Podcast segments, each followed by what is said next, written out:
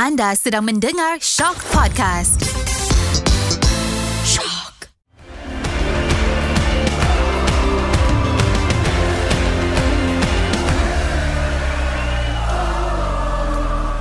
Assalamualaikum dan salam bola sepak Malaysia. Sekali lagi Ultra Squatchy. Apa lagi podcast biasalah. Kita bincangkan pasal bola sepak Malaysia. Tak kira lah Liga Super ke atau Harimau Malaya. Semuanya kita akan bincangkan. Kita akan buat pala tahu as usual. Tapi sebelum aku nak perkenalkan siapa yang ada, aku sajalah. Walaupun benda ni tak ada kaitan dengan bola sepak. Aku nak ucapkan selamat berjaya dan juga tahniah kepada semua atlet para Malaysia yang sedang hmm. berjuang di Sukan Para ASEAN. Uh, hari tu dah lepas Sukan C Yang ni Sukan Para ASEAN. Aku tahu By the time kita orang rekod ni Squad CP Football CP is uh, Cerebral Palsy Akan bermain di separuh akhir Bertemu Thailand Pada pukul 9 malam. So hopefully by the time keluar podcast ni Diorang dah ke final Dan nak berjuang untuk pingat emas. Aku nak kena ucapkan juga Kepada semua atlet-atlet yang bertanding lah Di Sukan Para ASEAN. Okay Sekarang kita nak terus masuk Siapa yang ada pada minggu ni. First aku kena cakap yang Yop tidak bersama kita pada minggu ni Yup, tengah pusing roundabout. roundabout. Sekarang ada kat sini, Ah. Yop yang bertukar. Yop yang pergi roundabout. Yop yang bertukar. So, nantilah kita tunggu sebab mungkin hari tu dia dah pakai jersey. dia pakai jersey tu dia menarik orang lain pula. Hari ni Karam dia tak pakai jersey JDT. Ya. Dia pakai jersey Kuching City pula. Oh, kami orang Sarawak bah. Uh, ada orang Sarawak sih dengar podcast tu. tu je lah. Dah tu je lah yang dia tahu. Uh, dan buat pertama kali uh, kita ada seorang tetamu. Dia bukan orang pertama yang uh, bukan wanita pertama yang ada di podcast Ultra Squatchy sebab sebelum ni kita ada je producer kita Nura. Tapi as a guest, seorang yang akan bercakap pasal bola sepak, ini adalah tetamu pertama kita, seorang wanita, seorang selebriti yang sedang meningkat naik. Personality? TV yang terkenal. Yes. Siapa dia Garam? Eli Famira, terima kasih datang Eli. Assalam- Assalamualaikum. Waalaikumsalam. Sopan-sopan Ah, sikit. kenapa suara macam lembut? Tiba-tiba jadi perempuan. So, okay Lee. Hmm, ya, Alright. okey. Okey, Sihat? kita sebab tadi you cakap podcast ni untuk pala tahu. Ah, saya lah orang pertama tu yang Okay. podcast. Okay, sebelum kita start lah Azam eh, kita Okay. kena tanya dulu. Eli, Eli Liga Malaysia sokong tim mana Eli? Saya Okay, so merah kuning merupakan warna saya lah. Okey. So saya rasa saya dah lama menetap daripada kecil sekolah menengah sampai universiti memang ada kat Keva Atrasel dekat Stadium Shah Alam tu zaman-zaman UiTM sebab teman adik dengan abang saya memang Atras. So, memang saya rasa. Selangor tu pasukan saya tapi ada tapi. Ah, okey. Ah, apa tapinya? Kalau Selangor pasukan pertama, IC saya 12. Macam mana? Okay. Ah. So saya rasa Sabah tu akan always ada soft spot. Okay. Tapi Okay. Tapi- lagi satu tapi sebab bapak saya seorang bekas poli, saya kena support PDRM. Okay. So bila ah nanti Kedah tak nak? Perak, Kelantan, So Terengganu, far tak ada Pahang. affiliation tak lah. nak. Okay, okay, okay. Okay, okay. So, itulah dia kita punya tetamu, Ellie. Dia sokong tiga tim. Karam banyak tim. Sokong tiga. Ha? Karam dia banyak tim. Dia sokong Negeri Sembilan. Kadang dia sokong Kedah. Brother, aku baru je bahan dia. Kau janganlah bagi terus ke aku. Sebab Yop tak ada, aku tolong. Jangan macam ni. Jaga air muka aku dulu. Kita bahan dia Tapi dulu. tapi off record tadi kenapa you cakap you ada soft spot untuk KL? Jeng, jeng, jeng. Uh, so, tu nanti korang tengok lah. Ada dekat TikTok nanti. Saya harap uh, pendengar semua tak terpedaya dengan dakyah-dakyah ni semua. Uh, Ellie ni mungkin orang yang jahat. wow. Menyebarkan fitnah. wow. Okay. Uh, sebelum kita terus masuk pada topik kita hari ni. Oh, Mhm. mm-hmm. serius bunyi macam dewasa sangat talk show ni. Okay. Uh, aku bacakan dulu keputusan perlawanan Liga Super yang baru berlangsung hari tu. Uh, Kedah menewaskan Sabah 2-1. Kelantan United akhirnya menang. Kemenangan pertama menewaskan uh, ni derby Kota Baru orang panggil. Hmm. Uh, menewaskan tim Abang Kelantan dengan keputusan 4-1. Terengganu menewaskan Perak di Ipoh 3-0. Uh, PDRM, ah, ni kejutan. PDRM tewaskan Selangor 1-0 di Petaling Jaya. Um, ah, ini macam biasa lah. JDT menang lawan Penang 2-0. Mhm. Kucing baju yang oh patutlah Karam pakai jersey Kucing City hari ni. Ya. Sebab Kucing City seri satu sama dengan Negeri Sembilan. Yes. Dan uh, KL menjadi pasukan kedua yang menewaskan Pahang pada musim ini dengan keputusan 2-1 di Darul Makmur. Alright. Uh, first, kita malah nak cakap pasal keputusan-keputusan ni. Mhm. Mm-hmm. Tapi kita terus sebab berdasarkan uh, pungutan mata dan juga habis first uh, separuh masa pertama musim ni, kita dah janji Karam kita tak nak bercakap pasal pasal tim yang di atas. Betul? Betul. Uh, until ada keputusan yang Eli mengejutkan. dan dan betul. macam Macam- ada macam tahu. macam Bukan ada ke minggu tak, lepas? macam Tak ada dalam tahu. perbincangan So kita Kata terus tahu kita terus masuk pada perebutan tangga kedua lah. Okay. Uh, sekarang ni tim-tim yang kita lihat nak bersaing di tangga kedua antaranya adalah Selangor mm-hmm. yang tewas mengejut kepada PDRM. Kemudian uh, ada Kedah juga yang menang. Ini since dia menang lawan Sabah so dia dia makin rapat lah. Yep. Uh, tapi bawah Selangor tak aku Pahang. Hmm. So bila Sabah dengan Kedah atau Kedah tewaskan Sabah ni Pahang pun kalah lawan KL. Jadi perebutan tangga kedua tu makin menarik lah. KL pun boleh kejar juga. Sekarang tak silap aku dia dalam tiga mata macam tu untuk kejar top 4. Yes, betul. Uh, so Dua mata. Hmm. Apa pendapat? Tiga mata. Okay, Eli lah. What's your opinion? Oh, English. What's your opinion? What's your opinion, On mate? the race for second place. Kita jarang kalau biasa kita tengok EPL apa semua kita selalu race for the champion. Uh, Tak juga. Dekat Malaysia kita race for Se- second place. Betul Daripada beberapa musim yang lepas Ya. Tapi cuma Bagi I Momentum untuk Nak go for second place Untuk Liga Super ni Macam lebih rancak Yap, Lebih rancak dari segi Kedudukannya selalu berubah Betul. And also pasukan yang lebih tajam dari segi serangan tu uh, means like the amount of goals yang diorang score tu walaupun lagi tinggi Mhm. Tidak bermakna yang diorang akan duduk dekat tempat kedua dengan lebih selesa. lah. Saya cakap pasal pasal pasukan Sabah dari segi okay. dinamiknya. Mhm. Um, tapi I think the very fact macam kalau awak rasa PDRM mengalahkan Selangor tu satu aksi yang mengejutkan bukan satu aksi mengejutkan untuk saya. Why? I rasa Explain please. Kita memang hari ni kita nak dia je cakap. tak tak tak tak adalah cuma okay fine. I mean Dia dah nervous. Dia dah nervous.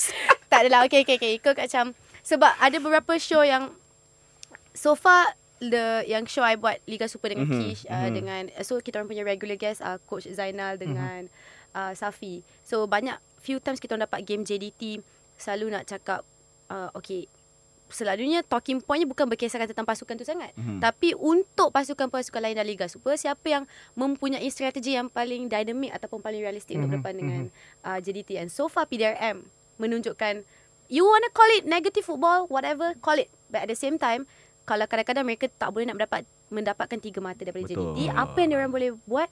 merapatkan scoreline Yes. ataupun Yeah. go for the smaller scoreline. You know what? It's a at the end of the day itu satu langkah positif tapi kita nak go for kalau you dapat satu mata that would be great lah. Mm-hmm. Tapi itu kita langkah kedua. So kita orang selalu menggunakan PDRM sebagai satu pasukan yang paling berani so far Mhm. mm-hmm. meletakkan strategi yang realistik di atas padang mm-hmm. and I think it's such a good case study Mhm. untuk pasukan-pasukan lain. So saya tak terkejut kalau PDRM mempunyai ataupun telah membuktikan diorang boleh mendapatkan tiga mata daripada pasukan besar seperti Selangor.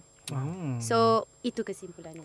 Oh, dia macam betul-betul menjadi pengulas. Alah, tak nak lah. I macam berborak. Biasa macam tiba-tiba. Tiba-tiba je lah. Sebab macam tiba-tiba nervous cakap Selangor kan. Aduh Selangor. Benda Betul. boleh menang tak boleh menang. Neng boleh. Aku rasa macam game lawan Selangor tu pun hmm. PDRM menggunakan taktikal yang lebih kurang sama berdepan JDT sebab dia tahu Selangor adalah tim yang suka pegang bola, Mhm. suka pegang possession, main pun fluid, fluid football. So dia buat cuma bezanya adalah untuk lawan Selangor ni jadi. Eh, Hmm. awak cakap ni game Selangor lawan JTT kan? Tak Selangor lawan PDRM. Oh, Selangor lawan PDRM. Sebab I nak PDR cakap Selangor lawan JDT 60 minit pertama, Selangor actually played a really Football, quite good yeah, football. betul. Tapi hanya untuk 60 minit pertama, apa yang terjadi kepada 30 minit terakhir? Kita Cakap je lah terus terang. Sini boleh lah. sini boleh. Kita okey. Kita Apa yang- okey. Awak nak perangkat saya. Apa yang ter, apa yang terpendam Apa dalam yang- hati Ellie Apa ni? yang terjadi dekat minit 60 dalam game JDT dan Selangor? Nak- nak- Siapa yang dikeluarkan? Nak Kenapa cakap dikeluarkan? oh, nak cakap Faisal Halim dikeluarkan. Tak apa adalah. sebab Faisal Halim Itulah, dikeluarkan? Saya jumpa Faizal Halim kat Mamak hari tu. dia pun tak tahu kenapa dia dikeluarkan. Oh, wow. This is very tak very adalah. Main-main je. Faizal Halim lain. Liga sosial, Liga sosial. So apa pendapat kau Karam hmm. untuk perebutan tangga kedua ni? Aku rasa Negeri Sembilan boleh lagi Tiba-tiba jadi panas. Ha, panas pula makin panas. Okay, um, Negeri Sembilan boleh lagi tidak? Aku tak akan cakap Negeri Sembilan boleh lagi. Uh, tetapi aku happy aku punya early season punya prediction setakat ni masih tepat. Aku rasa kalau kau ingat aku cakap Selangor will be akan jadi naib juara kan kalau kau ingat. Mhm. Orang akan cakap Kedah, Terengganu. Aku bertegas cakap Selangor dan aku diperstik aku punya ramalan dipertikai oleh Kishmat Stats. Wah, wow, okay, atas atas sebab apa tu? dia dia cakap siapa? Dia cakap pasal Sabah kot. Sabah was stronger Oh. and tapi and then I tweeted back yang it's going to be Selangor sebab Tan Cheng Ho dah ada extra 6 months with the team. So so far so good um, and aku tak rasa based on first half punya performance, first half of the season punya performance aku tak rasa Terengganu boleh gigit Selangor. Aku tak rasa Sabah consistent enough. Begitu juga dengan Kedah. Kedah pun tak consistent. Walaupun mm-hmm. dia orang kata Kedah kita tahu dapat Nafuzi Zain, dapat uh, Manuel Ott, mm-hmm. dapat Tak nampak lagi. Nafuzi ball tu Belum bermain lagi. secara Ah, belum lagi. Dia Dan- ibarat masa Tan Cheng Ho awal-awal pegang Selangor. Yes. Ah, so dia baru nak build up Baru dia nak build belum up. dapat sepenuhnya. Tapi- Dan juga kalau kita perasan, sorry Ali, Eh, tapi dalam, kalau kita perasan masa dia pegang Terengganu pun, yang Terengganu betul-betul naik is selepas dia jadi ketua jurulatih and then a few months after that baru yang Terengganu betul-betul kita sebut Nafuzi ball. So it Mhm, takes time, akan ambil masa sedikit. Cuma kalau penyokong Kedah boleh bertahan lah sebab rasanya penyokong Kedah dah ramai bising-bising tu. Tapi okey Penyokong kot. Kedah kau tak ada benda pun bising. itu itu benda bukan kita tak tahu. We okey je, meriah meriah kan. Cuma Nizam tadi Karami ada cakap yang awak ada berbalas pendapat dengan Kishmat Stats kan. Hmm. Uh, perbandingan di antara Selangor dengan Sabah di mana Tan Chee Ho ada 6 bulan Mhm, lebih. mhm. Tapi coach Ong Kim ada satu musim lebih. Itulah. And pembelian-pembelian pun se- saya rasa realistik. So apa? To be honest, saya pun tak ingat kenapa dia berbalah. Oh. kenapa dia macam petikai. Saya pun dah tak ingat dah lama ni. Yelah, betul. Ha, so Awak Tapi banyak Kish- balang orang. Ki, eh? amboi, amboi, amboi. Ya. Yeah. Hmm. Siapa yang guest ni? Oh. Bukan show saya. Nampak awak? Ai, panas lah. panas studio ni. So Okay. mungkin mungkin untuk recap balik pasal Kish tu kita kena panggil Kish datang lagi sekali Yeah. lah. Ah, insyaAllah. Kita debat balik. Ah, so okay itu kebetulan pula bila dah sebut pasal Sabah ni uh, Sabah hari tu okay first Piala FA dah terkeluar tewas dengan KL. Mhm. Kemudian ni kalah dengan Kedah. Uh, boleh nampak lah macam ada sedikit prestasi diorang. Diorang macam agak underachieve jugalah. Sebab Hmm. hmm. expectation okay. Walaupun kau kata sepatutnya Selangor berada di tangga kedua. Ke, Sabah tak sepatutnya berada lebih bawah daripada tu. Sepatutnya by logic kena Sabah lah dekat uh, kedudukan Mungkin di kedua tangga tu. ketiga. Yes. Or at least bersaing dengan Selangor. Tapi kita dah boleh tengok. Aku rasa Sabah macam ada masalah sikit in terms of goal scoring kot. Sebab sekarang pun kalau tengok a few games Darren Law tak main. Mhm. Mm-hmm. Mungkin ada injury. Kemudian uh, Sadil pun macam ada kecederaan juga. Mhm. Mm-hmm. Kemudian latest lawan Kedah tu dia punya pemain import Jilton. Hmm. Jilton betul ke tidak aku sebut? Uh, Anggap je betul. Harap betul. Pun mengalami kecederaan dan nampaknya diorang kembali macam season lepas terpaksa bergantung kepada pemain seperti uh, Badrul Bakhtiar dan juga uh, Amri Yahya. Ah, Aku tak nak sebut pasal pemain-pemain ni semua. Cuma aku rasa the sebab utama Sabah tak berapa menjadi musim ni eh tak tak seperti yang kita jangkakan. Mhm. Ni pendapat peribadi ya. Kalau Tora Bola ke apa marah lepas ni aku minta maaf. Kalau main dekat Likas semua decision dapat kat Sabah. Ha, ni pendapat aku. Soft Jelas penalties. Ah, tu pada aku sangat jelas ah. Soft penalties, questionable calls. Mhm. So decision yang aku rasa macam kenapa Sabah pula dapat free kick, kenapa Sabah dapat foul. Itu yang aku tengok lah. Uh, away kurang sikit lah kot. Tapi kalau home memang sub advantage terlalu banyak kepada Sabah. Dan mungkin kerana itu, mungkin eh. Mhm. Sebab kita pala tahu kan. Apabila Sabah bertandang ke tempat lawan, pasukan-pasukan lawan akan macam lebih eager untuk untuk mendapatkan Memunahkan. keputusan yang Hmm, positif. mhm, Uh, aku rasa sebab tu. Jadi kalau Sabah boleh konsisten, Darren Lock macam kau cakap Darren Lock kalau boleh kembali beraksi Mhm. sebab Darren Lock bagi bagi Sabah ni dimension yang Mhm. lain dia akan dia, kita tahu work rate dia bagus uh, dia boleh finish cuma dia perlukan peluang yang banyak untuk jaringan gol tu Mhm. kalau dia boleh lebih klinikal aku rasa Sabah tak ada masalah Awak cakap pasal konsisten tu dari segi performance juga ataupun performance and results lah At, tapi football identity dia orang jelas atau tidak di bawah coach Ong Kim Swee? oh punyalah susah ambil. soalan dia, dia ni menggantikan aku menanya soalan. So, Bagus. I macam terfikir soalan tu I just nak tahu. Benda tu betul. to be honest saya rasa konsisten apa ni Nampak? identity dia ada. Okey. Cuma ada kalanya tidak execution tu tak berapa bag- tak berapa sempurna lah. So consistency dari segi performance lah. Yes. Sebab kadang-kadang I rasa macam diorang punya dim- attacking dimensional tu lebih kreatif daripada pasukan-pasukan lain Mhm. tapi tak ada conversion. Kan? Yeah. Boleh jadi. Betul sebab uh, dah even last season pun masa dia pegang kita tengok yang banyak skor banyak through daripada pemain-pemain belah sayap. Sadil Ah, last season lah. Yeah. Even goal pun daripada Badrul. Yes. Di mana diorang daripada season lepas merindui satu satu figure penyerang yang Yeah. boleh menyudahkan gol tapi season ni diorang ada je Darren Lock. Cuma Yeah. mungkin yalah Darren Lock Dari segi availability-nya tak ada. availability tak ada. Tapi untuk first few game Sabah bila liga ni bermula untuk Mhm. musim ni, diorang tak memerlukan contribution pemain macam Badu Batia atau Amir Mhm. Ayam. Nampak Mhm. pemain ni macam diturunkan bila okay like certain moment ataupun Mhm. minit ke beberapa ataupun uh, berdepan dengan certain opponents kan. Tapi secara regularnya ini bukan pemain yang saya rasa coach Ong Kyun Sui like berharap sangatlah Mhm. untuk menjadikan kesebelasan utama. Tapi bila you kata macam Karami pun tadi dah point out Karami eh, dia panggil nama penuh. Oh, Amir nak panggil you apa Karam ah? Karam oh, sudah. So macam orang orang bila you dah start menggunakan player-player macam ni untuk masuk ke sebelah utama you nampak ah this is where the Maksudnya, ya. team dah jadi desperate and ini baru Mhm. separuh masa pertama. Betul. Ini Liga baru bermula. separuh musim pertama dan belum start lagi AFC Cup. Betul. Hmm. Baru Batam dengan Amri ni patut memainkan peranan macam kalau Support. izinkan saya Mhm. menggunakan EPL sebagai satu perbandingan macam Hmm. Gundogan datang hujung-hujung. Hmm. Hujung-hujung kempen tapi masih membuat Impact. important impact yes. Pedih tapi juga bu- bila dia sebut Gundogan ni. Tapi tak apa. Saya kita pedih sama-sama. Okay. Kita pedih Nasib sama-sama. baik dia mengaku. Ah, Nasib baik dia kita mengaku. mengaku dah 10 orang bagi. Ha, aku dah tahu dah nak gimana ni. Anyway, yes. Okay.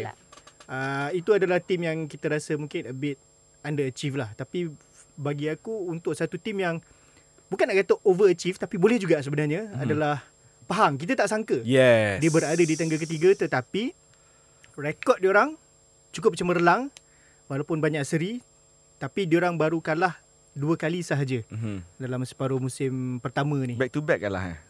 Um, mungkin eh last dia lawan JT ah yalah dia lawan Kan dia kalah back to back KL kan. betul Hmm.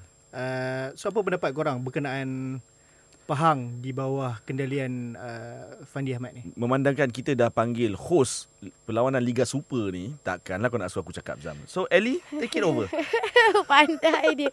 Oh, senang okay. kau buat kerja kan I rasa untuk Pahang, uh, I rasa manage, uh, management of expectation yang tak tahu nak letak kat standard mana bila Mhm, liga ni mhm. bermula. So macam kita boleh judge based on their first few games. Mhm. Um, I boleh cakap performance yang ada kalanya memberansangkan. Macam it's quite convincing. Like Mhm, macam okay mhm. maybe. Sebab bila cakap pasal liga ni bermula let's say 8 ataupun 9 perlawanan pertama semua orang macam oh who's uh, perbincangan tu lebih kepada who's the biggest contender untuk mencabar JDT. okay Mhm. And hakikatnya macam Tak ada, tak ah, pernah ada. Ya, yeah, so orang kata Mhm. macam the moment like okay Selangor kalah and then okay, the next what? Kedah, Terengganu dan semua orang memang Mhm. lagi kena bantai lah kan Mhm. dengan JDT kan. So I rasa macam bila Pahang that game uh, Pahang lawan JDT tu masih tak menunjukkan orang like that kind of content Hmm, tapi at mhm. least at least kualitinya Mhm. lebih nampak convincing lah daripada Betul. pelawanan-pelawanan lain. Um, I rasa kekalahan yang diorang dapat so far dua kali untuk Betul. Liga untuk separuh musim utama tu against those kind of opponents. KL is such a good team. Um, eh, bukan nak mm, nak, Hmm, nak hmm. jadi Faham, fanboy faham, team faham, you, faham. but I memang rate KL as a team. Cuma Okay, so- kadang-kadang tak tahu dia buat apa lah Okay, dalam game tu kan. So Selangor, Sabah, PDRM, KL lagi. Nantilah by, Aku rasa by the time Cukup kita di situ. sokong By the semua time masukkan. kita habis nanti Dia dah sebut semua tim dia sokong Okay, okay, okay. So berbalik kepada Pahang berada di tempat ketiga. Ada at one point dia orang berkongsi mata kan dengan Selangor, Yes. Yeah. Selangor, Sabah dengan Pahang at one Betul. point, right? Tapi I rasa Pahang, I think quite a good tactical strategy untuk orang nak menempuhi cabaran musim ini. Uh, make sure that orang kalah dengan pasukan yang orang patut kalah. Patut Hmm. kan Ah, as compared to macam kalah Kalah lagi, unnecessarily betul. lawan Mhm. PDRM. Seriously, ah, macam tu. ah. Faham, faham. Tak adalah. Tapi maksud saya, I, I rasa macam I, I want to see sebab I tak tahu kenapa. Mungkin I Ada soft spot kepada Pahang juga ah. Bukan. Kau relax. Kau relax. Bila nak support Selangor ni, you kena like, nak bersifat realistik ataupun nak bersifat delusional. Faham tak? Okay, faham. Kadangnya like performance scoreline like really good, you know. And macam like you can tell attacking coming from left and right. Diorang pun antara salah satu pasukan yang I think can use left and right mm-hmm. sayap and even daripada bahagian tengah. Tapi tapi tapi tapi tapi boleh atau tidak bagi performance yang konsisten dalam setiap satu perlawanan berdepan dengan opponent-opponent lain dalam liga ni. Itu lagi satu persoalan yang rasa ada dalam semua. Aku rasa Fans aku Selangor. setuju yang Pahang overachieve. Um, sebab tak ada siapa sangka sampai macam ni kan. And aku rasa Fandi Ahmad has been doing so well. Yes. Uh, aku tak tahu apa yang dia buat tapi memang semuanya menjadi buat masa ni uh, dengan ada mungkinlah coach Dola Saleh bagi insight sikit kot apa yang player-player Pahang boleh buat mm-hmm. pada aku. Uh, kalau compare dengan season lepas Pahang definitely better team season ni. Dan dari segi kualiti atau dari, dari segi, segi pemain bermain? sendiri. Okay. Dari pemain di Even sendiri yelah, pun dah better. Pemain Fadlishas ada Yes. Azrif Kepah Sherman Kepas Sherman has been good Azrif. this season. Aku rasa Azrif memang monumental lah untuk Pahang musim Mhm. ni. Aku rasa. lah. Dan dia dapat keputusan, dia dapat menang-menang ni semua. Dia dah menang tujuh kali tak salah aku. Dia menang dengan pasukan yang betul. Kalau kita nak compare macam tadi, Hmm. Eli cakap Selangor kalah lawan PDRM. Sepatutnya menang. Hmm, Contoh betul. macam Negeri Sembilan, Seri lawan Kelantan United. Apa benda? Sepatutnya menang. Mhm. Uh, Seri lawan Kuching City. Sepatutnya menang tapi kau drop points dengan Mhm. pasukan-pasukan macam ni. Mhm. Kalau kalah dengan the bigger team macam Eli cakap JDT, the your Selangor, Kalangan your Sabah pun. Sabah uh, masih logik. So So awak rasa Negeri Sembilan tak logik untuk musim ni? Negeri Sembilan dia sentiasa menjangkaui expectation kita. Contoh kalau kita oh tak serius. Contoh, Bagus, eh. bagus betul. Betul. Macam last season oh Negeri Sembilan ni asal tak bottom tu cukup. Okay dia bagi kau nombor 4. Mungkin patut daripada awal season kita Macam ma- tu. Okay, okay. So secara realistik sebagai seorang penyokong Negeri Sembilan, kalau awak sokong Negeri Saya Sembilan bukan lah. penyokong Negeri Sembilan. Saya cuma nak cakap, macam mana awak nak menetapkan standard yang realistik untuk harapan awak tengok pasukan for Okay. every single season? Kalau Ellie follow Karam daripada awal musim, Karam memang ada cakap yang Negeri Sembilan akan struggle musim ni. They'll be dekat bottom half of the table. And tapi ramai peminat Negeri Sembilan yang meng, mengkritik Hmm, ramalan mempersoalkan ini, ramalan. mempersoalkan. Seperti biasa, dia orang akan mengkritik seorang greatness. berani Ah, mereka ya. Ya. Dan mereka tak pernah belajar daripada kesilapan. Dan dia cakap kita masih boleh fight, masih boleh fight tapi setakat ni terbukti benar lah. Okey. Terbukti benar yang mana satu? Terbukti benar lah yang Negeri Ramalan Sembilan tak mencapai Oh, okay, piawaian. okay, Okey. Okay, tu kita bincang pasal tim yang berada di atas. Now kita nak berbincang pasal tim yang berada di bawah. Okay. Aku rasa daripada awal season pun uh, kita dah ramalkan lah tim-tim yang mungkin akan berada di bawah macam Kelantan, Kelantan United, Kuching City, Perak. Uh, dan akhirnya uh, last game Kelantan United akhirnya menang ke atas Kelantan. Uh, Kelantan ni kita dah bincang banyak minggu juga. Even masa ada dengan Yop semua sentiasa ada isu-isu terbaru. Dan uh, latest ada dua benda lah. Satu uh, di bukan dikabarkan dah diumumkan bahawa game bertemu Kuching City ditunda Mm-hmm.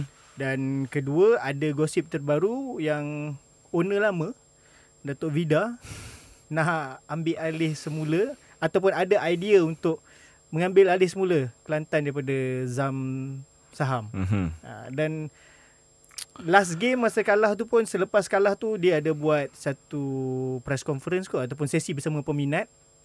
Uh, ada orang buat live dan dalam live tu sebenarnya ada ada kelihatan macam ada beberapa pemain tim sendiri memberikan komen kepada ketika Benda ni jadi kan So pemain Kelantan mengomen pada Mm, live tu Okay Live tu. Yep. So kau rasa apa nasib Kelantan? Sebab kita kalau boleh tak nak lah akan ada tiba-tiba last ada tim tarik diri tengah-tengah season. Tak sedap.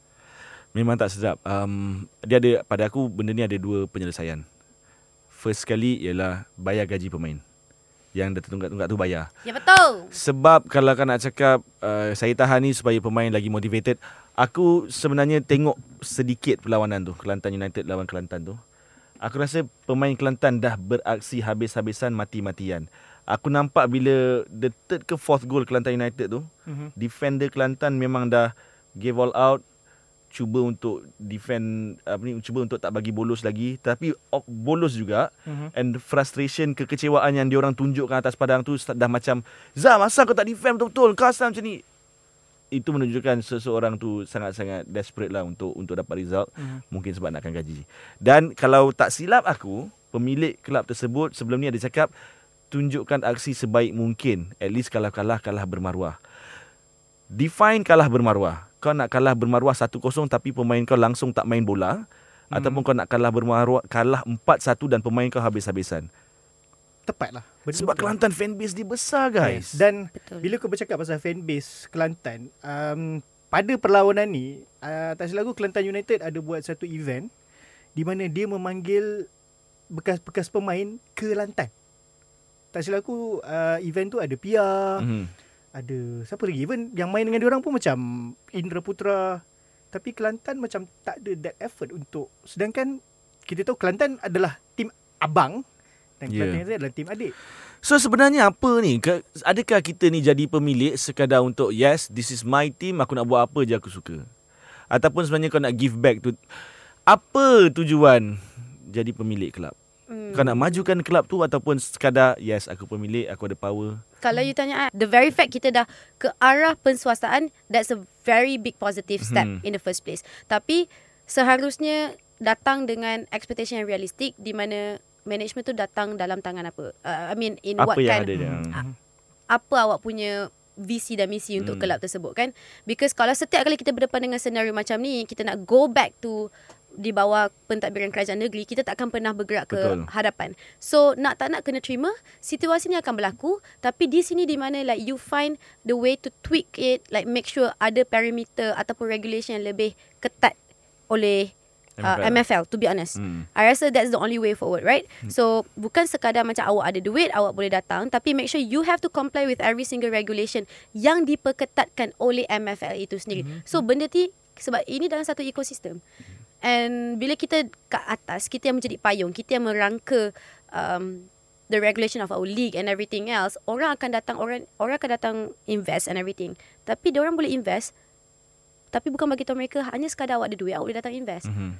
you have to come you can come and invest also at the same time this is how we do our league this is how we conduct our league kalau awak tak nak setuju dengan peraturan tu then maybe we have to find another investor now kalau nak berbalik mungkin niat Nizam untuk um, naikkan isu ni sebab nak sebut sebab maybe ada new investor nak masuk lah Mhm. new owner nak All masuk new which is obviously ya dia pernah berada pernah, yep. pernah cuba-cuba untuk untuk Memerah jambu kan pasukan ini. Tapi eh, to be fair, time Yeah. tu tak ada masalah gaji je salah aku. Cuma Betul. itu je lah dari Okay, segi branding. So dia. kalau you tanya I macam someone yang I rasa macam I kind of follow Datin Vida apa dia buat Datuk Datuk Vida Betul. apa Ya. apa dia buat dengan what she does in her life lah mm-hmm. kan apa semua. Orang-orang macam ni memang dia betul dia tak ada footballing thought Knowledge. process Mhm. semuanya. Okay tu datang kena ada datang dengan penasihat yang betul lah. Which is very obvious. Tapi dia datang dengan niat dia sebenarnya nak tolong je. Orang ni banyak duit Dia just nak tolong je Dia tak nak tengok Oh kenapa kesian Player tak bayar gaji And everything else Ada satu show di mana um, I ada tanya soalan kepada Coach Zainal Like Coach Okay Untuk second round of Liga Super Apa strategi yang realistik Untuk Pihak-pihak lawan ambil Nak berdepan dengan JDT Because you nak Maybe you cannot Pangkah that domination Yang telah hmm. diwujudkan oleh JDT Untuk musim ini Tapi at least you try your best Untuk merapatkan jurang Hmm. Dari segi kualiti ke Dari segi cari pemain Anything right So Coach Zainal Kalau you tanya I Honestly dia bagi Jawapan Ataupun insight yang sedikit Generic Mhm. Oh double up the effort Dari segi training Dari segi everything Betul coach Tapi Sejauh mana kita boleh double up our effort Kalau benda-benda basic seperti gaji pun tak boleh nak diselesaikan So I think kalau you tanya I thought process Datuk Vida Kalau I betul mm-hmm. Dia hanya datang dengan niat macam Dia just nak Isu gaji tu diselesaikan Simple mm-hmm. She has the money Ada satu outlet untuk dia membantu Sure But right now This is where I hope Dia mm-hmm. dapat ditemukan Ataupun Jumpa that collaboration Atau cooperation Dengan the right mm-hmm. set of people Yang mm-hmm. Okay We're gonna come and help you Tapi dia kena establish Awak ada duit Awak kena faham Okay you put your money here Allocation of money berapa Tapi 100 Ataupun 90% 80% Footballing decision Hmm, Perlu dibuat secara yeah. kolektif Betul. Oleh kita semua You Belajarlah benda-benda ni I rasa Datuk Vida Betul orang yang foreign Dalam bola sepak Tapi dia tak seberapa asing Dari segi She was there already Mhm. Mungkin dia lebih tahulah daripada Betul, Todd lebih Boehly kan. matang, ya. Lebih matang daripada Todd Boehly. ah, hmm, cakap pasal Todd Dia bukannya orang yang baru dalam Bidang manage, sukan. Bidang, sukan. bidang sukan Sure English football yes Tapi dari segi like football management Hmm. she, He was already there Tapi dia tak tahu The locality budaya ya, yang- Locality yang macam mana You nak And it's different kind of sports kan Hmm. At least Datuk Vida dah pernah ada kat situ Sekarang ni I cuma merasakan Dia mengambil langkah yang lebih Progresif Dan tak mengulangi kesilapan yang Betul. sama Sebab she has the outlet She has Yes. the money Everything And dia anak Kelantan.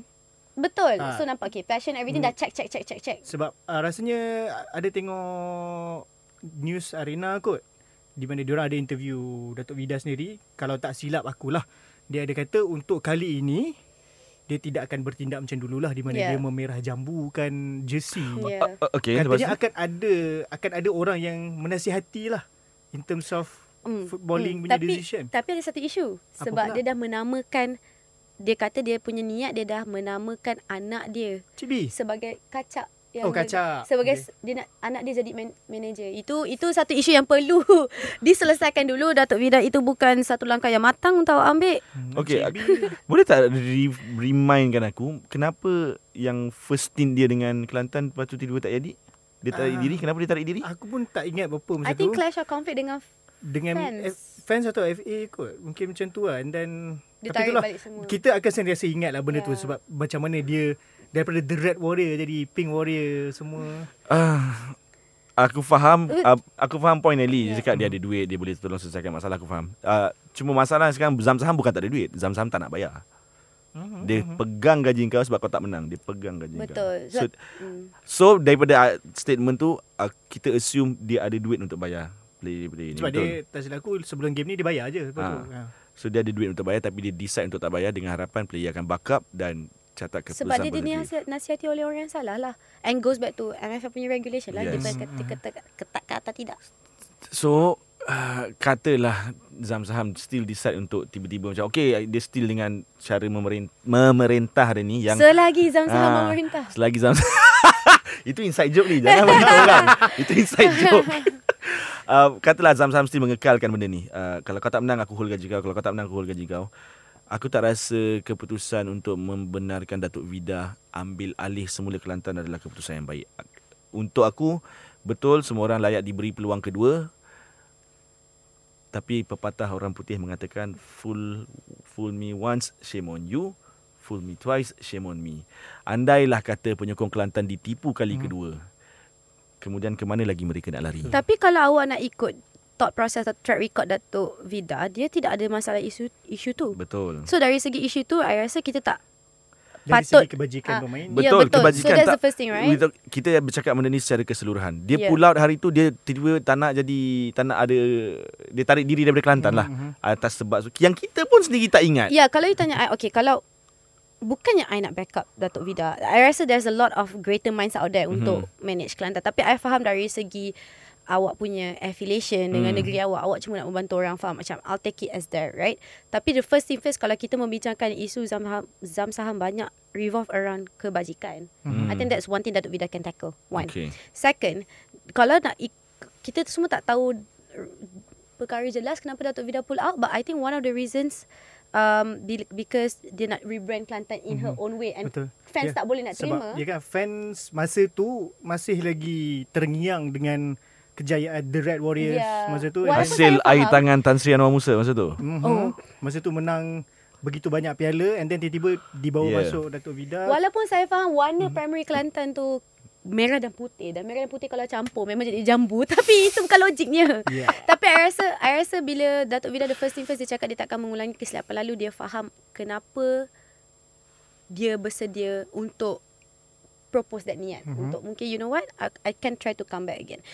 Dalam ekosistem bola sepak yang di mana kita tidak ada banyak major attraction from investors out there seberapa kecil atau seberapa besar bantuan yang akan datang I rasa kita kena ambil in the first place just nak make sure the team is sustainable sebab berbalik kepada soalan awak Nizam awak tak nak tengok team ni pull out Hmm. halfway Hmm. so dari segi kebajikan kalau players are happy enough to just play football gaji ni dibayar ambil kita kita ambil yang tu dulu Betul? Then we kita Setuju? try. Setuju. At least kita tak boleh nak tackle 10 masalah dalam satu masa. At least the biggest problem on the table anak dan keluarga diberi makan di rumah dan player dapat gaji sepatutnya dan mereka bekerja dengan hati yang ikhlas. Everything else about langkah progresif. You nak make sure the club ada direction yang clear, commercial planning yang sangat strategic. Everything else boleh take place accordingly. Mhm. Itulah saya punya. Ha, macam ni tadi dia kata dia nervous. hmm. Kenapa-kenapa cakap saya sanggup boleh? Okay lah Aku rasa first time Aku rasa ni first time On the show On the show Aku rasa aku terpaksa bersetuju dengan Orang yang tak sependapat dengan aku. So tak Poin-poin yang dia bagi semua betul, Betul, Cuma Masih Deep ada cuma- down Tak tahu Azam Sebab aku, mungkin aku dah lama sangat Tengok bola sepak Malaysia. Yeah. Aku dah terlalu masak Dengan perangai-perangai macam ni. Mm-hmm. So aku Sangat sukar untuk aku percaya Pihak-pihak Yang cuba Menangguk di air keruh. Faham. Awak tak perlu Mungkin percaya. dia kena menangguk Di air hitam pula lepas ni Awak awak tak perlu percaya bila kita tengok bola sepak kita selalu berkisahkan hmm. isu politik yang sama, Yep. isu same old same old lah ni Yep. zaman. Berpuluh-puluh Tapi tahun selagi selagi kita Selagi ada ada ada sekecil-kecil ruang untuk memberi harapan yang terbaik, mungkin ada sinar. Uish. Mana yang belajar ni? Betul tak? Uish. Eh, ada sinar Hin ke tu? Oh, okay. okay, okay. Ya. okay. Kita move on daripada um, Anyway, yes. Game yang dah berlangsung. Hmm. So, ni aku bacakan dulu preview kepada game-game yang akan berlangsung Uh, tapi masa kita rekod ni adalah hari Rabu. Jadi game yang patutnya berlangsung pada hari kita rekod ni adalah seperti Kelantan United yang bertemu Selangor, mm-hmm. kemudian uh, Kedah bertemu Perak. Uh, dalam untuk game week seterusnya ni, yang akan berlangsung ni satu game tunda macam aku cakap tadi Kuching City lawan Kelantan tunda ke 21 Julai. Kemudian ada PDRM bertemu Sabah, Penang bertemu KL, Pahang bertemu Negeri Sembilan dan Terengganu bertemu JDT. So ini adalah perlawanan pertama untuk sepurih, separuh Yeah. musim kedua. Sepurih? Sepurih. Hmm. Separuh musim kedua. Okey, kita buat ramalan lah walaupun sebenarnya dah ada, ada ramalan dia orang ni. Tapi aku sajalah tanya. Okey, Kelantan Selang- Kelantan United Selangor, tim uh, Kelantan United yang dah mencatat kemenangan pertama. So hopefully dia orang nak ada momentum tu berterusan bertemu Selangor yang dikejutkan PDRM. Eli. Betul, Kelantan United mungkin meraih kemenangan kedua tak dah. Wow. Anyway, Selangor akan kembali uh, mencari rentak mereka and I think Kelantan United merupakan game satu perlawanan yang logik lah untuk mereka nak dapat balik momentum untuk memulakan mm-hmm. uh, separuh masa kedua untuk Liga Super. Aku pilih Kelantan United sebab Ellie pilih Selangor tu je. Wow, okey. Okay, Hmm. okay. Okey, Kedah bertemu Perak. Karam dulu. Kedah menang mudah, sekurang-kurangnya 4-0. Sebab dia kata dia nak balik pendang. Yes, sebab dekat Pendang ada kedai yang aku nak pergi. Wah. Eli, Kedah Perak. Uh, Perak tidak akan membenarkan Kedah mendapatkan kemenangan yang mudah mungkin. So at least mungkin 1-0 je lah Kedah mampu berpuas Oh, hati. kira still Perak kalah lah. Ya, betul, Uh, ku, ya, okey ni game ni tunda tak jadi. PDRM bertemu Sabah. Eli macam mana? Dua tim yang satu berdasarkan IC, satu lagi Ha, dulu nak bapak. sokong mana? Tadi dah ha, cepat lah. Cakap lah, nak sokong mana? Wow. Ha, cepat lah. PDRM lawan Sabah, saya rasa saya akan memilih PDRM. Okey. Karam? Sabah. Sabah. Sabah, kalau kalah, Sabah noob. What? Sorry Tora Bola. Nu Okay, next. Uh, Penang KL. uh, aku pilih KL, Zam. Sebab sebagai menghormati kau host sebagai host show Padahal ni. tadi kau cakap kau soft spot. Tiba kau kata Ya, of course lah soft spot sebab aku bersama dengan Kuala Lumpur ketika Perjalanan AFC run dia orang Okay, tu. alright, aku alright. dah Salah. sampai Azman ah, aku dah lupa dah lagu dah starting ni. Dulu main KL. Kuat L KL. Azman Anan juga main KL. Ha macam tu lah. Okay, Eli. Uh, satu mata diberikan kepada kedua-dua pasukan uh, tapi mungkin skornya bukan setakat satu sama tapi dua sama mungkin. Oh, okay. Sama macam game kat Ceras itu. Yes. Uh, Pahang Negeri Sembilan. Karam. Pahang menang mudah. Pahang menang mudah. ha? Pahang Dia mesti menang mudah. Dia betul-betul tak yakin kepada Bu- bukan tak yakin. Aku rasa aku dah terlalu masak dengan bola sepak Malaysia dan juga pasukan Negeri Sembilan yang beraksi seperti tidak pernah bersekolah bola sepak. Kau kata kau dah tak nak marah. Oh sorry. Sorry, sorry. Eh itu dekat platform lain. Platform, Platform ni lain. boleh. Okey. platform ni boleh. Pahang Negeri Sembilan. Pahang dan Negeri Sembilan. Oh, Pahang dan Negeri Sembilan eh. Itu Benar. kemenangan yang mudah untuk Pahang. Wow. Itu satu-satunya antara satu-satunya perlawanan yang patut mereka mendapatkan tiga mata. Hmm, Tidak ada jalan untuk Negeri Sembilan mendapatkan kemenangan melainkan Karami main. Kalau Karam main rasa kalah kita teruk. eh. Kau pernah tak main aku? guna platform tu awak marah awak kalau main bola sepak awak main posisi mana Saya striker. Awak striker. Patutlah. Saya, awak boleh tanya bos awak nanti. Okey, siapa bos saya banyak bos ni kat Arena. Bos yang sebenar-benar bos lah. Oh, okey. Yang bos rancang siaran awak tu lah. Hmm. Saya dua chance, dua gol. Tu je saya nak cakap. Oh, Okey. Oh. Uh, kemudian Terengganu JDT. Ketawa apa ni? Tak, tak ada apa-apa. Terengganu JDT. Terengganu JDT. Terengganu JDT uh, JDT minimum 2 gol lah 2-0 JDT menang lah, JDT Masih menang. clean sheet untuk JDT Okey. Oh, clean sheet eh? Masih Terengganu, kejap. Terengganu. Main di Terengganu lah. Clean sheet lah tahu tak gol JDT concede berapa je Untuk separuh masa pertama ni Baru satu kan? Tu. Ha. Itu pun penalti tau Bukan open play Ya, aku JDT dah, bawah. JDT. JDT lah. JDT eh. Okey. So itu ramalan untuk game Liga Super yang akan berlangsung nanti. Now kita masuk ke topik yang keluar sikit daripada uh, Liga Super. Hmm. Yang ni kita masuk pasal Piala FA dulu. Uh, terbaru dah diumumkan bahawa venue untuk final Piala FA akan berlangsung di Stadium Sultan Ibrahim. Apa pendapat kalian berkenaan pengumuman ini? satu, Eli. satu stadium yang mantap Untuk pentas Piala Final Tolong cek akaun Eli ni jap. Tak ada saya Tak ada bayaran bulan Bertambah, bertambah Tak lagi ada bayaran satu bulanan. Okay. Anyway no um, Saya faham isu ni memang banyak Berlegar Legar di media sosial Tapi I rasa dah dapat A very clear justification Mhm. um, MFL buka Untuk siapa-siapa yang nak bid Mhm, Untuk mhm. that venue tapi hanya JDT sahaja yang meletakkan Mhm. diri mereka di atas kertas and Kalau to be tak guna- honest Kalau dia tak guna kertas macam mana dia? Okay. Oh, Teruskan, ai, teruskan, teruskan. awak awak nak cakap apa ni sebenarnya? Kalau nak cakap awak cakap je, awak jangan suruh saya cakap kan. Teruskan, teruskan.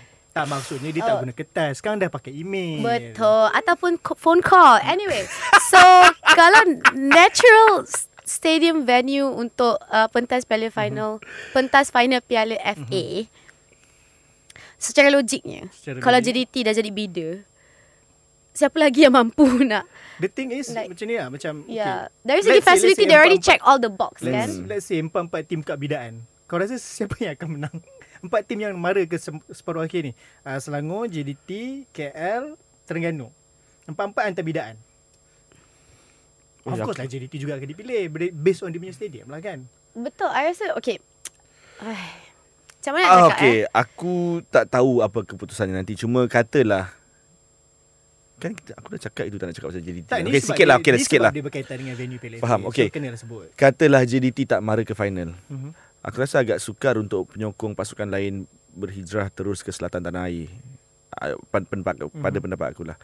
And for the fact that tiada pasukan lain yang buat bidaan, aku rasa benda tu sedikit sebanyak menunjukkan yang diorang pun tahu kalau diorang bida pun Takkan dapat takkan dapat. Mhm. Ha, tu pendapat aku lah. Jadi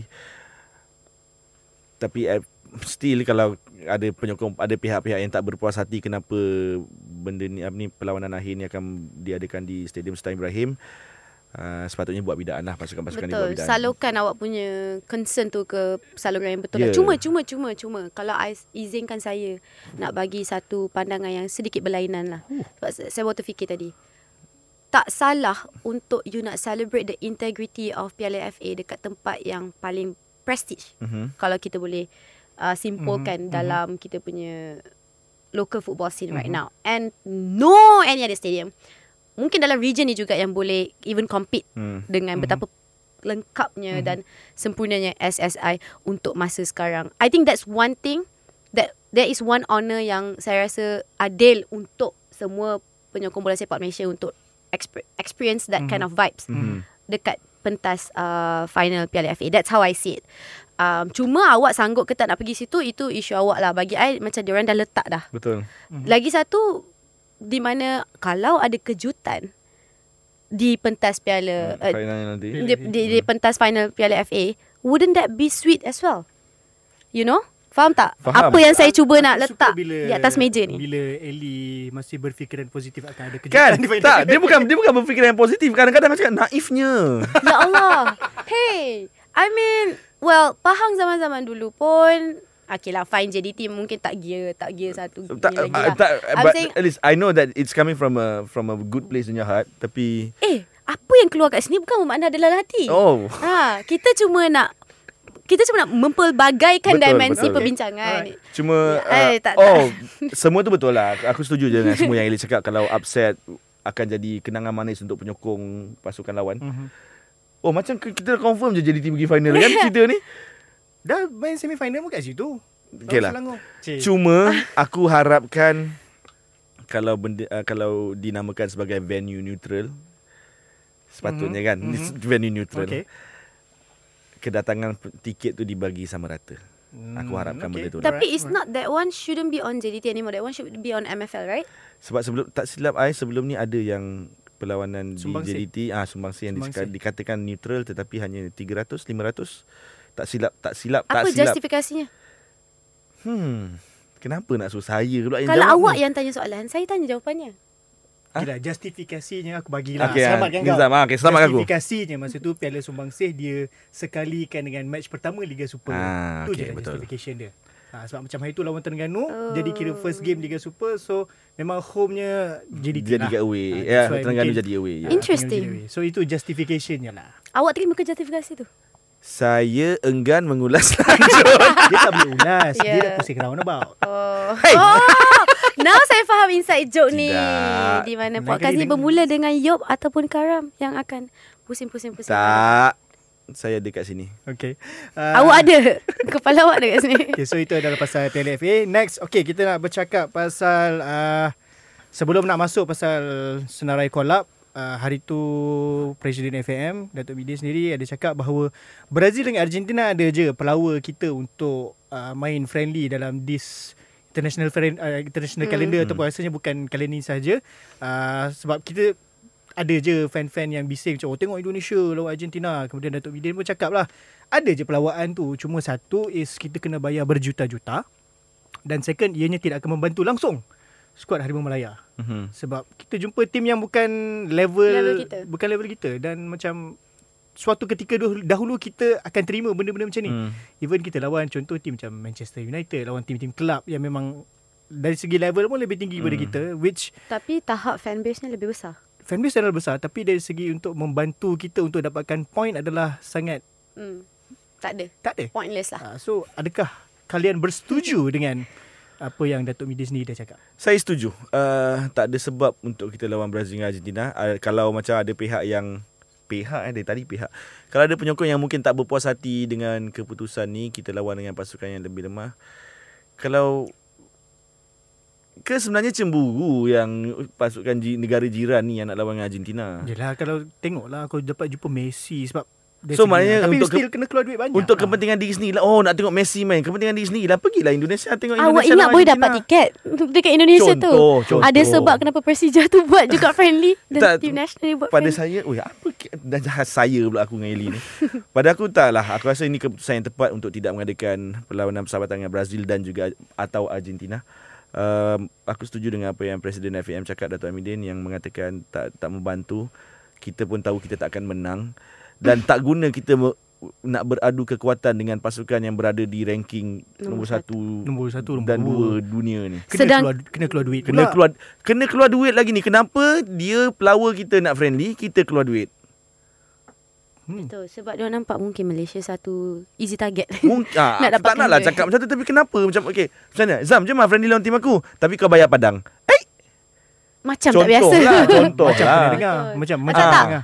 Pelawa friendly tapi kalau awak kalah awak Itu- bayar. Kalau ka- itu buat deal macam tu tak apa. Ini Ah. macam uh, aku nak main friendly dengan aku lah, tapi kau bayar semua. Tak apa tak tak Bukan manis bukan lah. bukan kau bayar semua, kau bayar aku. Ah, kau bayar aku. Ha, kau bayar semua, kau bayar aku. Dah nak eh, macam mana pula pada aku aku sangat-sangat tak aku sangat bersetuju dengan keputusan yang dibuat oleh uh, FAM Hmm, dan tak relevan. Mungkin lah Mungkin Dan ada yang mungkin cakap Kita bila- lawan Aksi persahabatan ni Lawan pasukan yang ranking lebih rendah Mhm. Tapi Kena ingat Perancangan awalnya berdepan dengan Yemen Yeah man. Kemudian Now jadi Yemen no man. aku sebenarnya dah simpan benda ni buat minggu Wow, depan. Nizam. Dapat kan, akhirnya.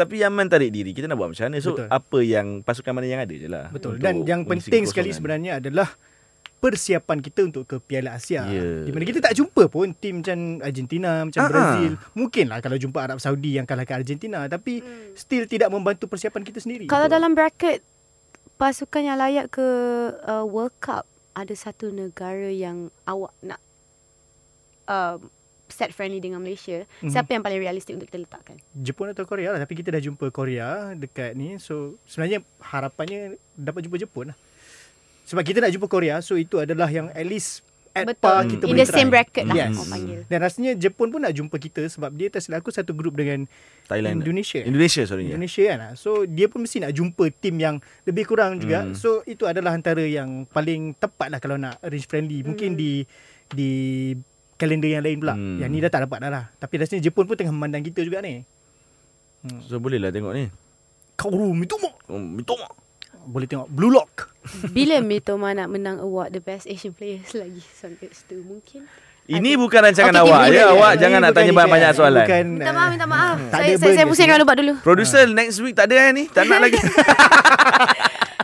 Okey, itu pasal kenyataan Presiden FM. Now kita terus ke Nilas lah.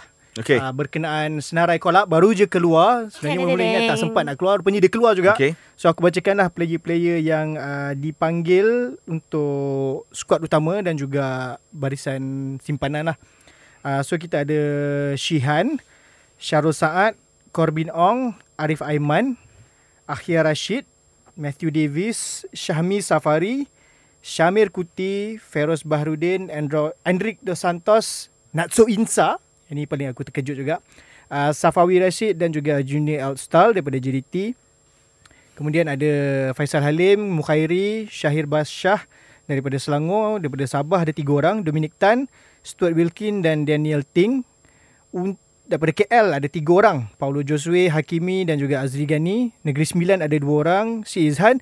Syarif Fikri kembali ke uh, panggilan Harimau Malaya. Hmm. Kemudian Terengganu ada Azam Azmi, uh, Kedah ada oh Litak dan uh, Noah Lane. Ke Lane ni? Uh, Tak tahu, Eli macam mana sebut nama Eli? Ada aja. Hmm, entahlah Nualin kot. Noah Lane ni oh, satu-satunya pemain di luar. Itu untuk yang panggil ke uh, National Call Up lah yang berada di senarai menunggu adalah Quentin Cheng, Kuzaimi PE, Syarul Nazim, Fazli Mazlan, Alif Haikal, Alif Izwan, Syafiq Ahmad ni aku terkejut ada dekat situ. Sama juga dengan Hong Alif Wan. Haikal dari Selangor. Yes. Bukan bukan Syafiq Ahmad. Uh, Alif Haikal dari Selangor. Hmm. Uh, so Syafiq Ahmad dan Hong Wan ni Syafiq Ahmad, Hong Wan dan juga Afi- Afiq Fazail ni aku terkejut juga sebenarnya just berada di senarai menunggu Standby list. standby list. Kemudian ada Sumare, Najmuddin Akmal, uh, ni pada JDT 2. Kemudian ada Azam Aziz, Bakiuddin Syamsuddin, Azwan Arifin, Damien Lim, Rizal Ghazali, Rahadi, Syarul Nizam Rosasni, Kalamullah, Fayyad Zulkifli, Zafri Yahya. Ha, ni lagi seorang pun aku terkejut juga berada di senarai menunggu unless under 23 nak pakai dia, uh, Saravanan. Seorang pemain hmm. yang Hmm. aku rasa tengah on form.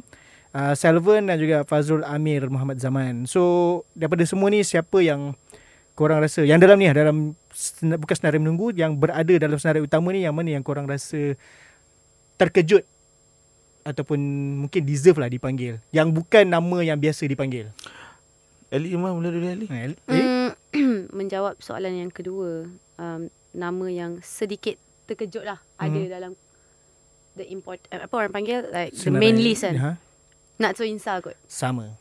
Sebab Tak boleh macam terkejut tutup mata, juga. tak boleh tutup Ah, mata. Betul. Bukan ki- bila kita terkejut ni bukannya mempertikaikan. Mhm. Tapi dari segi mencari sebab-sebab yang lebih senang dihadam. Kenapa Mhm. dia yang dapat tempat dalam um, senarai Mhm. utama as compared to Hong Wan. Betul. Kalau nak kita cakap direct Betul. lah.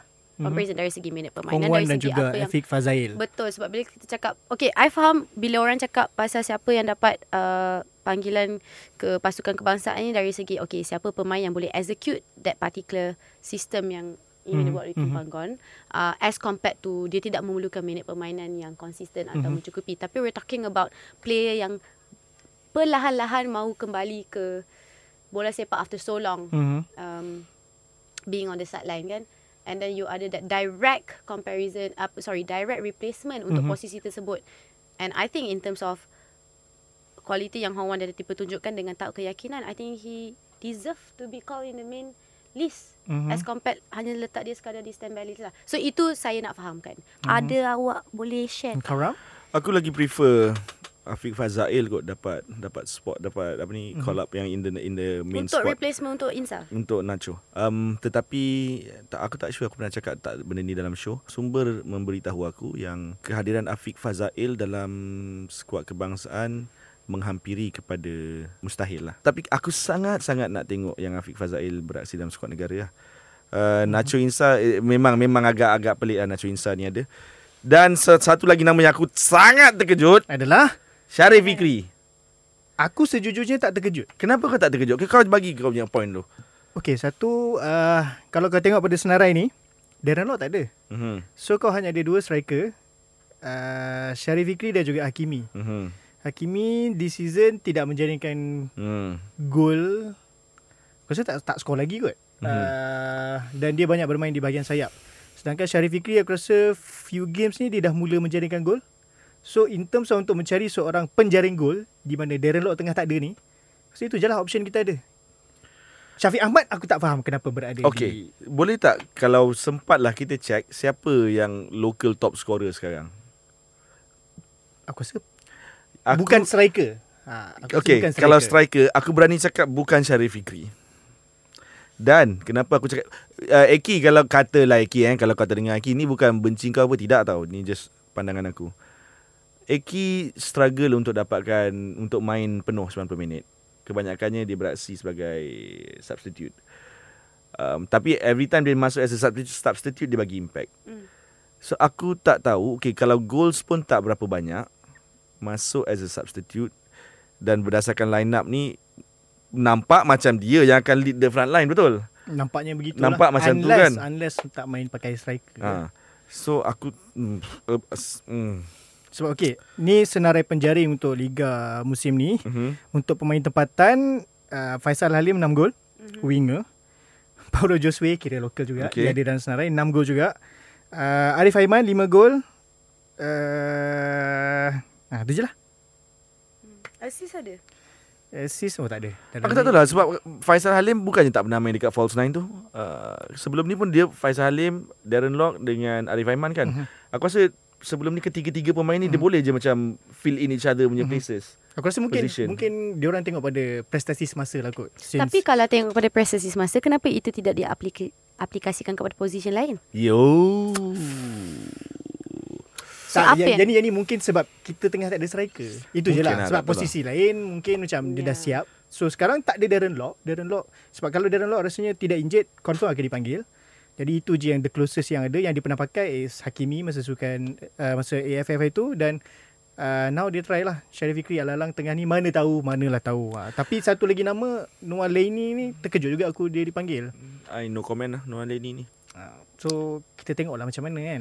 Sebab dua game yang kita nak jumpa ni pun Kepulauan Solomon dan juga Papua New Bila Guinea. tarikhnya tu? 14 dan 20. Yap, ah, dua dua hari itu. Jadi Sekali Safawi Rasid lead the line. tak terkejut sebab pernah je dia bermain di bahagian serangan. And dia bukan satu pemain yang kekok. Walaupun dah beberapa lama tak I mean tak adalah berapa lama sangat pun dia dah Mhm. main luar Malaysia. I mean mm. bukan satu pemain yang kekok untuk ditransisikan masuk Mhm. dalam Oh dalam The list way ni Harimau Malaya dalam list lah. ni pun Darren Lock eh Darren Lock pada uh, Dion Kus tak ada tak, kalau tak silap dia kahwin kot. Ooh, Ah, tak so- jemput pun. Kau siapa je Zindan? Ah, Macam lah karam jemput masa dia kahwin dulu. Kan? Kita belum kenal Hantu Raya. Eh saya bukan cakap pasal saya. Darren, Dian Kus. Kau tu pun tak jemput dia. Nanti potong yang part ni. Jangan yang start daripada karam kahwin tu potong. Uh, so itu adalah uh, senarai kolab. Mungkin kalau korang ada uh, pendapat sendiri, ada ada nak utarakan juga korang punya soalan ke apa, jangan lupa sekarang Ultra Squatchy dah ada platform social media sendiri. Mhm. Wow. Uh, so kita dah ada Twitter, kita ada TikTok dan kita ada Instagram. Jadi So kalau bergaduh dekat uh, Twitter dengan Atras Kuaci tu siapa yang reply ni? Rahsia. rahsia. Wow. Ah, kita orang akan biarkan korang terus meneka siapa yang menjaga akaun Ultra Squatchy tu. Apa pandailah korang cari nanti. Mungkin Nizam, mungkin, Mungkin aku, mungkin Tan Cheng Ho, kita tak tahu. Oh ya. Yeah. Jadi itulah misteri yang ataupun teka-teki yang korang perlu jawab. Uh, dan macam aku cakap tadi, boleh aja kita berinteraksi di situ. Siapa yang jawab, siapa yang reply ah. Tentu nanti korang pandai cari. Jadi uh, first nak bukan first lah, last lah. Last nak ucapkan terima kasih Ya, terima kepada kasih. Thank you, Ellie guys. kerana sudi menjadi tetamu uh, tetamu wanita pertama yes. kita. Dan berdasarkan prestasi dia pada perlawanan malam ni, uh, Malam- mungkin akan dijemput lagi lepas.